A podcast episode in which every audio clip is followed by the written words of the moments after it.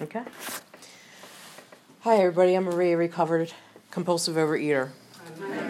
And, uh, you know, just to qualify, I think um, that I have always experienced a deep, deep hunger and thirst for something greater than me as a kid. And my, as a kid, what was acceptable in my house was overeating. It was a way of life. It was totally acceptable. If you didn't eat to mass quantities, there was something wrong with you. And uh, when I got into the real world, I realized that there was something wrong with me. Not everybody ate the way I did, and my family did. And not everybody thought the way I did. I felt very uncomfortable in, in the world and, and around me. So my great obsession became to fit in. And to fit in meant to be thin. And I did anything to be thin.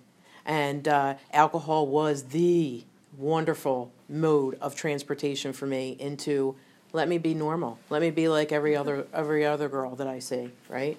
Uh, it it made me acceptable in my peer group because I hung out with people that were just like me. It made me acceptable in um, in in every sense. But there were times when I would relapse, and every time I relapsed in Alcoholics Anonymous, I would pick up an Overeater, Overeaters Anonymous as well. It seemed to me like there was it was always whack a mole for me. If I was thin, I was drinking or using drugs to excessive amount. If I was getting off of the alcohol and drugs, I started blowing up like a balloon because I would start eating mass quantities of food. So I was always seeking ease and comfort, like the doctor's opinion says. It's all I ever want. I never knew how to get it. I never knew. Um, for years and years, I floundered in both Alcoholics Anonymous and Overeaters Anonymous because I could never, ever, I never had everything down at one time. I never did. I never saw a correlation. And I would compartmentalize my addictions, which never, ever worked for me. So now, today, I have a spiritual malady and I have many allergies physical allergies as well as behavioral allergies. I, I do things other than eat and drink alcohol and take drugs to excess shopping, uh, sex, working, anything. Anything. I'm extra.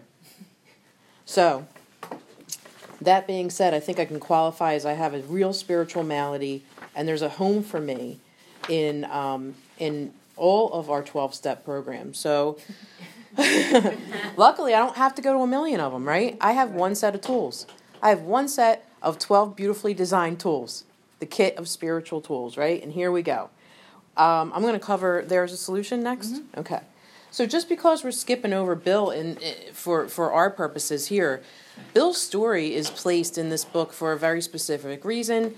We need to identify in. We we call it language of the heart. If I don't understand that there are other people out there that are just like me and they share in a common problem, then I'm not going to know that there's a common solution either. So um, when you read Bill's story, it's really advised that you do that on your own time out, outside of this step study and just qualify yourself in. Ask yourself questions Do I eat like Bill drank? Do I think like Bill thinks? Do I act like Bill? Do I believe I can recover too? So um, I hate skipping over Bill's story. um, here we are with There is a Solution. Um, Kim and I always know that I'm going to cover There is a Solution because it's my favorite chapter just like the doctor's opinion is probably hers. I love there is a solution. It changed my life when I when help, somebody helped me break it down so that I can understand it in my little specific way. I needed to get that. So there's lots of things that are going on here that I have to understand the how and the why of it. Why does this thing work? How does this thing work? So on the first page of there's a solution, we're going to talk about we, and that's the first 100 uh, recovered men and women of Alcoholics Anonymous. They, um, they were once just as hopeless as Bill. Nearly all have recovered. They solved the drink problem. Wow. I never heard anybody speak like that in an Overeaters Anonymous meeting. I've never heard anybody speak like that. Like, I have recovered, I have solved my food and weight issue. Um, this is freeing for me to realize that that's a reality for people and that that can happen to me too. I wanted what they had. And you know what's amazing for me? Um, God uses my good and my bad. And He uses my obstinate, arrogant, if you could get this, then there ain't no reason why I can't get this. And I went out and I pr- went out to prove that either this program was going to work for me or for, or it wasn't. You know, and luckily, I was uh, repeatedly told over and over again um, by my mentor, take the take the experiment, see if it works, mm-hmm. and do it the way it's outlined. Don't make shit up. And uh, for a long time, I was around people that were making stuff up. I was making stuff up. We didn't know any better. But we got back into this book and we really took it to heart. So the first page is going to actually tell me what is the uh, role of the fellowship in my life. And the fellowship, it's very simple. It has a very huge role in my life. It is going to be the thing that is going to support me. Okay? For years, I thought that the fellowship was here to change me. I needed a psychic change, right? So if I rub up against some spiritual women and men, maybe I do what they do. I'll go go to 90 and 90. I'll do, you know, go to only this kind of meeting, you know. Maybe then I'll get it too, right?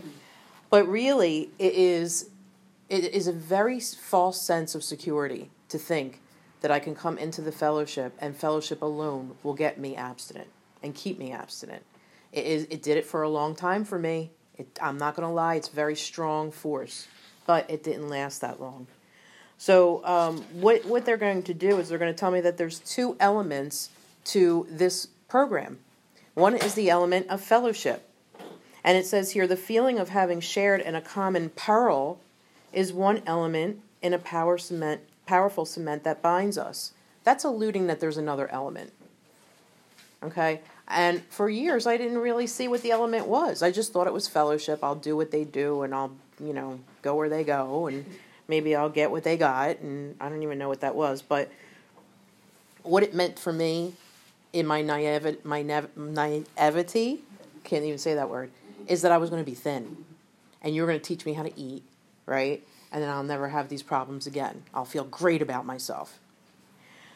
Um, it tells me here that this powerful cement is going to bind us, but there's only one element, and that's fellowship. And it's not and never going to hold me together as we are now joined. So, what is this other part of the glue that's going to hold me together with you on this journey? The tremendous fact for every one of us is that we have discovered a common solution. We have a way out on which we can absolutely agree and upon which we can join in brotherly and harmonious action. This is the great news this book carries to those who suffer from compulsive eating. So, here I am, right? Uh, is there a common solution? And I can tell you that even uh, in my experience with Alcoholics Anonymous, sometimes there isn't. Even in Overeaters Anonymous, sometimes there isn't. You know, if if I'm following a certain food plan, right, and I go to another meeting and they're not following that food plan, there is no common solution there because we realized that the solution, as Kim talked about earlier, was the only one part is the abstinence part. That's going to take care of the physical allergy. What about the mental obsession? So now I'm going to be talking about mental obsession here. That this solution that I need is going to be fellowship that's going to support me while the solution, which is the 12 steps, is going to change me. Doesn't matter what food plan I'm on.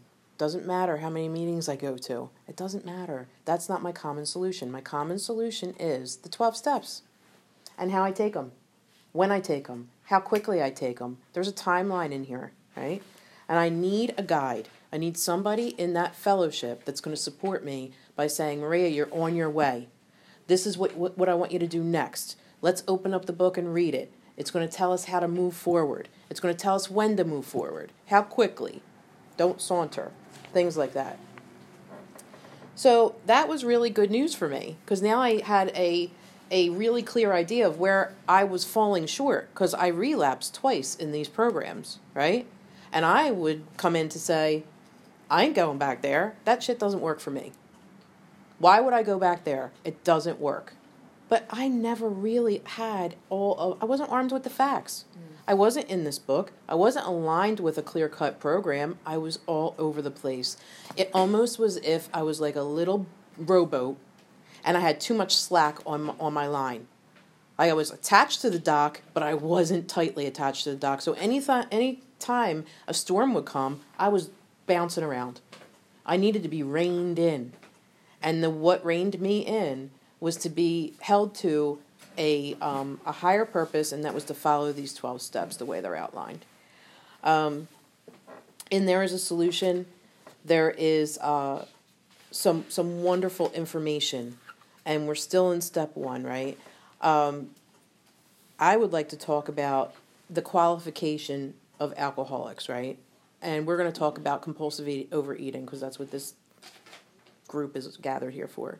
So on page 20 of There is a Solution, we're going to talk about how do I know I'm a compulsive overeater, right? How do I absolutely know? I have to know what a compulsive overeater is not, okay? And I have a really, really great idea of what a compulsive overeater is not. So when I read this on the very bottom of page 20, it says moderate drinkers have little trouble in giving up food entirely if they have good reason for it. They can take it or leave it alone. So, Kim gave a little ex- ex- example, and mine is very similar. I'm sitting at a party with my sister, and she likes chocolate cake, and I like chocolate cake. She has a piece, I have a piece. And she goes, Ugh, this is so rich. And she pushes herself away from the table after she has a couple bites. And I'm thinking, Ain't this a bitch? Here she goes again. She's such a show off, first of all. Look at her with all her self control, right? I cannot stop thinking about how I'm going to get her piece over to me, how I'm going to go in the kitchen, I'm going to help him clean up. I'm going to ask for a piece to go home for my son, but I ain't going to make it home because I'm going to eat that in the car, right? And when I tell you um, this obsession, this obsession, it was ignited by the physical allergy first, right? Um, my sister did not need willpower. She didn't want any more. She doesn't have a physical allergy. She doesn't obsess about chocolate cake. She could give a shit. She can take it or leave it alone. I know I'm not that girl. I can't take it or leave it alone, right? So I'm not a moderate drinker. Let's move on. then we have a certain type of hard drinker. He may be in the habit bad, badly enough to gradually impair him physically and mentally. It may cause him to die a few years before his time. A sufficiently strong reason, ill health, falling in love, change of environment, or the warning of a doctor becomes operative. This man can also stop or moderate. Although he may find it difficult and troublesome, and may even need medical attention. Okay, well, that could be me. I'm kind of like a hard eater, right? But um, I can tell you that every time I went to the doctor and I got bad news that my cholesterol was through the roof that I had to have shots in my feet because my I had plantar fasciitis so badly from having a hundred pound weight gain on a five foot two frame, right? That that stuff didn't stop me from leaving that uh, doctor's appointment and having to go let the valve out. Just mm. let let a little a little of this scared. Oh my God, I am in shit world of trouble. My dad died at forty nine, or fifty nine, and I'm forty nine now, and the writing's on the wall. I'm gonna die right? But I can't say, hear that news from my doctor and go home and get right with my food. I couldn't do it. So, what I would do is I like to call it pulling in. And there's many places I pull in, but for the sake of this meeting, I'm going to pull into a fast food joint, something like that. Because I can't take the heat. The writing's on the wall, and I don't know how to stop. If I knew how to stop, maybe I could, right? But the doctor would just say, You need to watch your weight. You need to get this under control. This is where you're going. We're going to have to put you on high blood pressure medicine soon. We're going to have to do this. So, if I read this description of the hard drinker and it tells me that a, a sufficiently strong reason, like ill health, is going to stop me, bing, Nope, didn't stop me. How about falling in love? Oh my god, every time I was hot on someone, I would get so thin. Guess what? False advertising because because when when that alcohol would would diminish and and good time Charlie Maria had to like calm down a little bit and be respectable, guess what picked up? Eating. So, you know, uh, acceptable. Let's go out and eat. all of a sudden falling in love didn't work anymore. Change of environment, I can't go anywhere without taking me with me. So that's not going to help. I knew that. So guess what? I can't stop or moderate, even though it may I might find it difficult and troublesome and need medical attention. I still can't do it. So, guess what? I'm not a hard eater. That leaves me with one option. What about the real alcoholic? Huh. I may start off as a moderate drinker. I may or may not become a continuous hard drinker, but at some stage of my eating career, once I begin, I lose all control of my food consumption once I start to drink. I don't on, only lose f- control of my food consumption. If I decide to restrict, I will lose all control of my restricting pro- uh, issue. I will restrict till the cows come home. I can stay, I can not eat for like five days straight. No problem. I'm not a real good anorexic because I, the physical allergy, the mental obsession, and then I binge. So I couldn't really stay in that state of mind. I know a lot of people that could, though, in OA, you know. But um, here's the earmark of a real alcoholic or a real compulsive overeater that at some stage of my food career, I begin to lose all control once I start. That's the physical allergy. That's the physical allergy. Once I start, I can't stop. I can definitely um, relate into that. So this book is then is meant for me.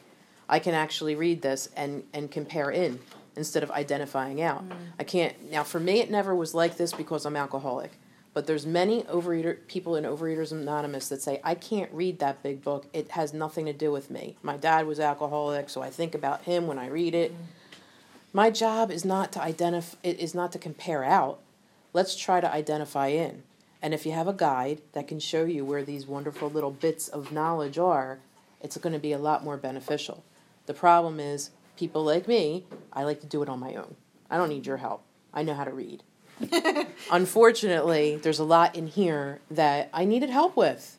And thank God, one of the reasons Kim and I are at 482 Club Hall is because this is where we came to fortify our step work when we were getting recovered. This is where we came. It was a beautiful place for us, and we want to give back. That's why we're here today. So, um,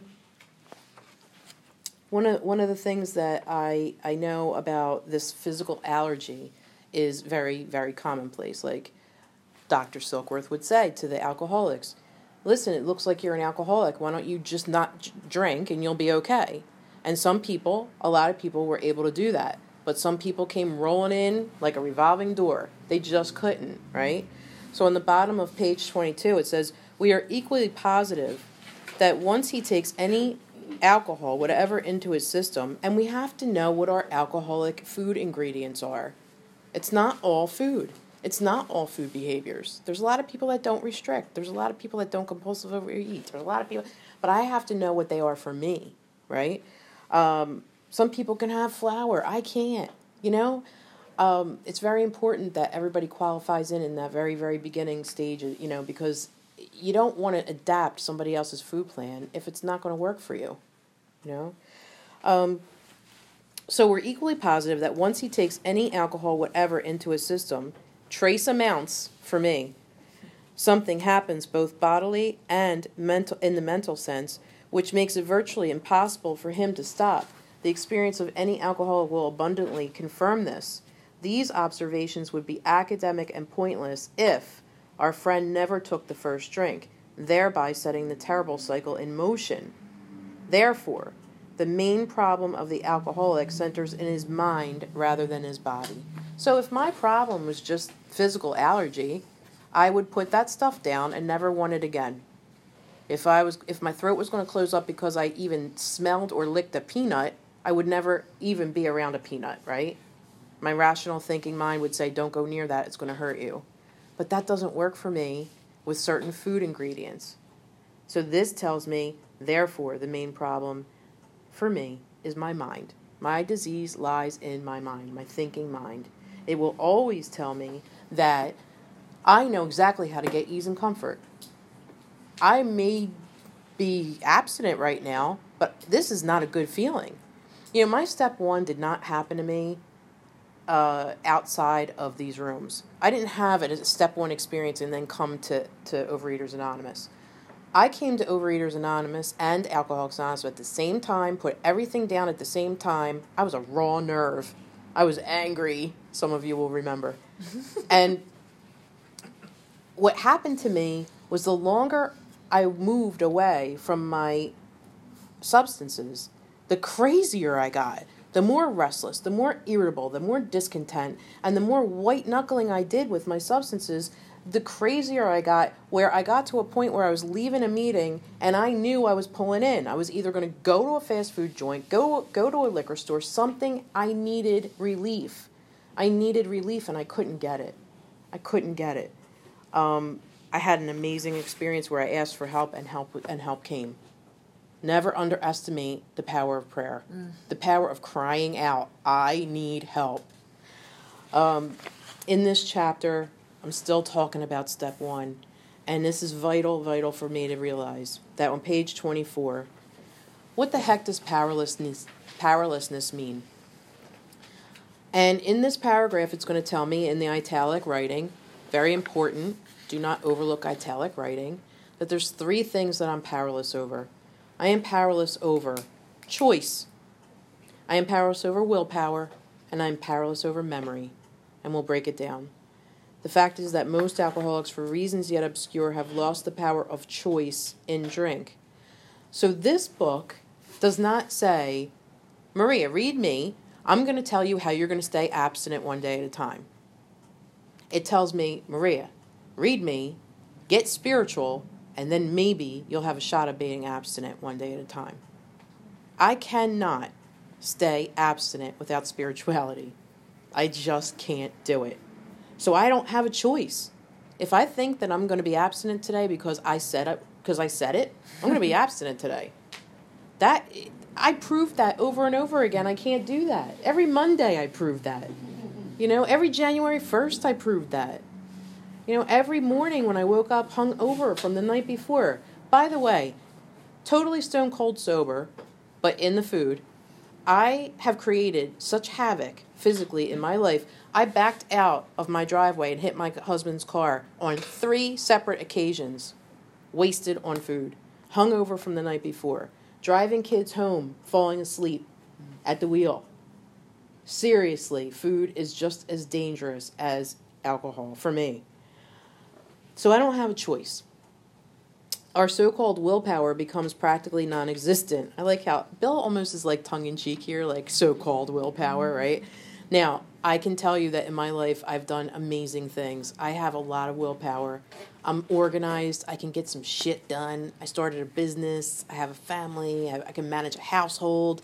I'm like really super, like, I got a lot of willpower. But when it comes to eating, I can't even pull it out of, out of my back pocket for an, a, a minute. Can't do it. Can't do it. Um, so it did become practically non existent for me. We aren't able at certain times to bring into our consciousness with sufficient force the memory of the suffering and humiliation of even a week or a month ago. We are without defense against the first drink. When it comes to memory, I remember. I remember what it's like to feel like I'm 100 pounds overweight, I know that feeling. I remember what it felt like to be hungover, to not function, to have memory loss, to be foggy. I remember what it felt like to have low self esteem, to not be able to leave my house because I don't want anybody looking at me. I remember that. But if I am not spiritually fit today, that shit is going right out the window. I'm not even going to bring it into my forefront. I have I have the memory. I just can't use it. It's ineffective for me. I'm powerless, right? It says we are without defense against the first mm-hmm. bite. It's not the 10th bite that I am out of control with. It's the first one because the first bite is going to take the second bite, and the second bite is going to take the third bite, and I'm off to the races. I can prove this over and over again. So for me, there's no keeping it green. You know, I remember a woman, I came back from relapse and, and I was telling my story, and she said, Thank you so much for sharing your relapse story because that's really going to help me stay abstinent today. And I thought, that's such misinformation if you think that's going to help you stay abstinent, it's not. If I think about you and your misfortune, how's that going to help me? You know, it just doesn't work for me. Um, I love that uh, the next the next page is really this is the juice, right? This is the meat. Mm-hmm. It's going to tell me where the solution is. We just went through this at my home group last night. There is a solution. Almost none of us liked it. It's telling me right off the back bat off the bat. You are not going to like this. You're not going to like it.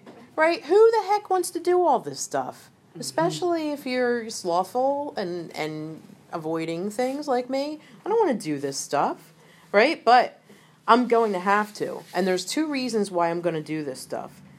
I see that it really works in others. Check.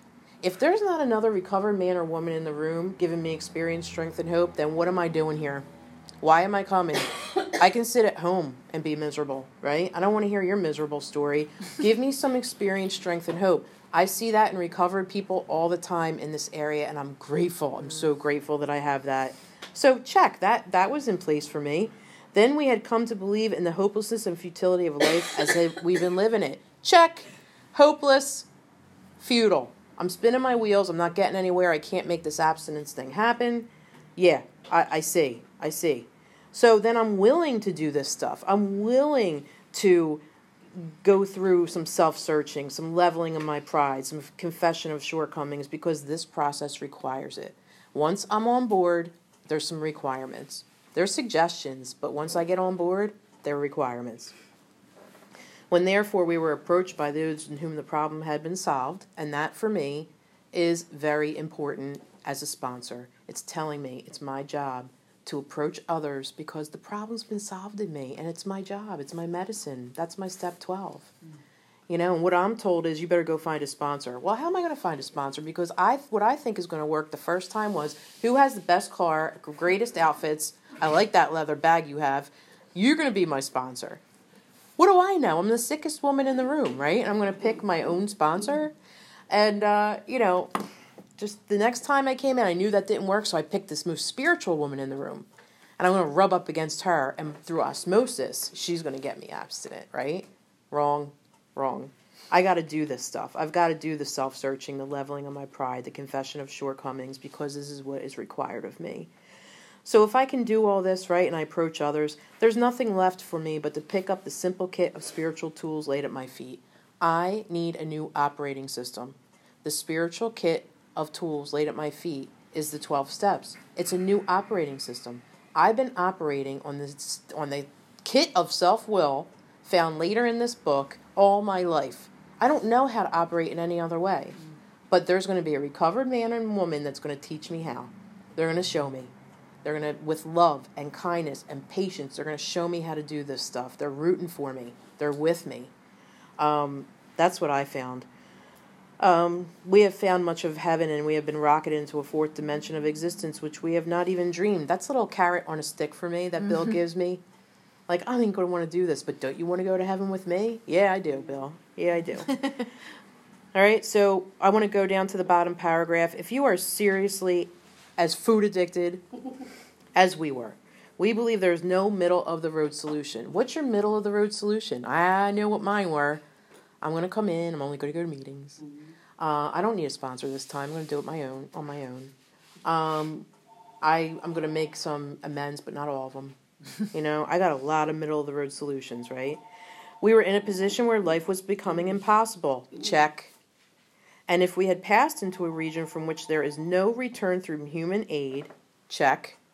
Nothing helped me. There was nothing left in my bag of tricks. Then I have two alternatives door number one and door number two. There are other doors. Door number three will always lead back to door number one or door number two. one was to go on to the bitter end, blotting out the consciousness of my intolerable situation as best I can. Now, so, what's my intolerable situation? When I'm not abstinent, my intolerable situation, I think, is food and weight issues. Mm-hmm. Then I put them down. But why am I still in an intolerable situation? My thinking mind is my intolerable situation. If it's unchecked and I am that rowboat that's out at sea without being tethered in and I'm flying about, all unsafe and unprotected, then I'm in my intolerable situation. My tolerable situation is knowing step two. Guess what? There is a power greater than me. Let me like align myself with that. Let me use all the will I can muster to align my will with God's. Maybe I'll be safe and protected then. So, door number one is sitting in my intolerable situation as best as I can, and door number two is accept spiritual help. And this I do because I want it. I want to willingly do something different. I know that there's no hope for me if I don't. Like I said, the writing was on the wall for me physically. My dad died at 59. I was turning 49. I've been in this program before. I relapsed twice. What's it going to be different this time? Well, maybe I should try something different. And it just happened that I landed in a beautiful spot and I was carried through until I, uh, I, I had was able to get all the way to the end and I have conscious contact with my creator, which can do for me what I can't do for myself. So that that's the end of there's a solution.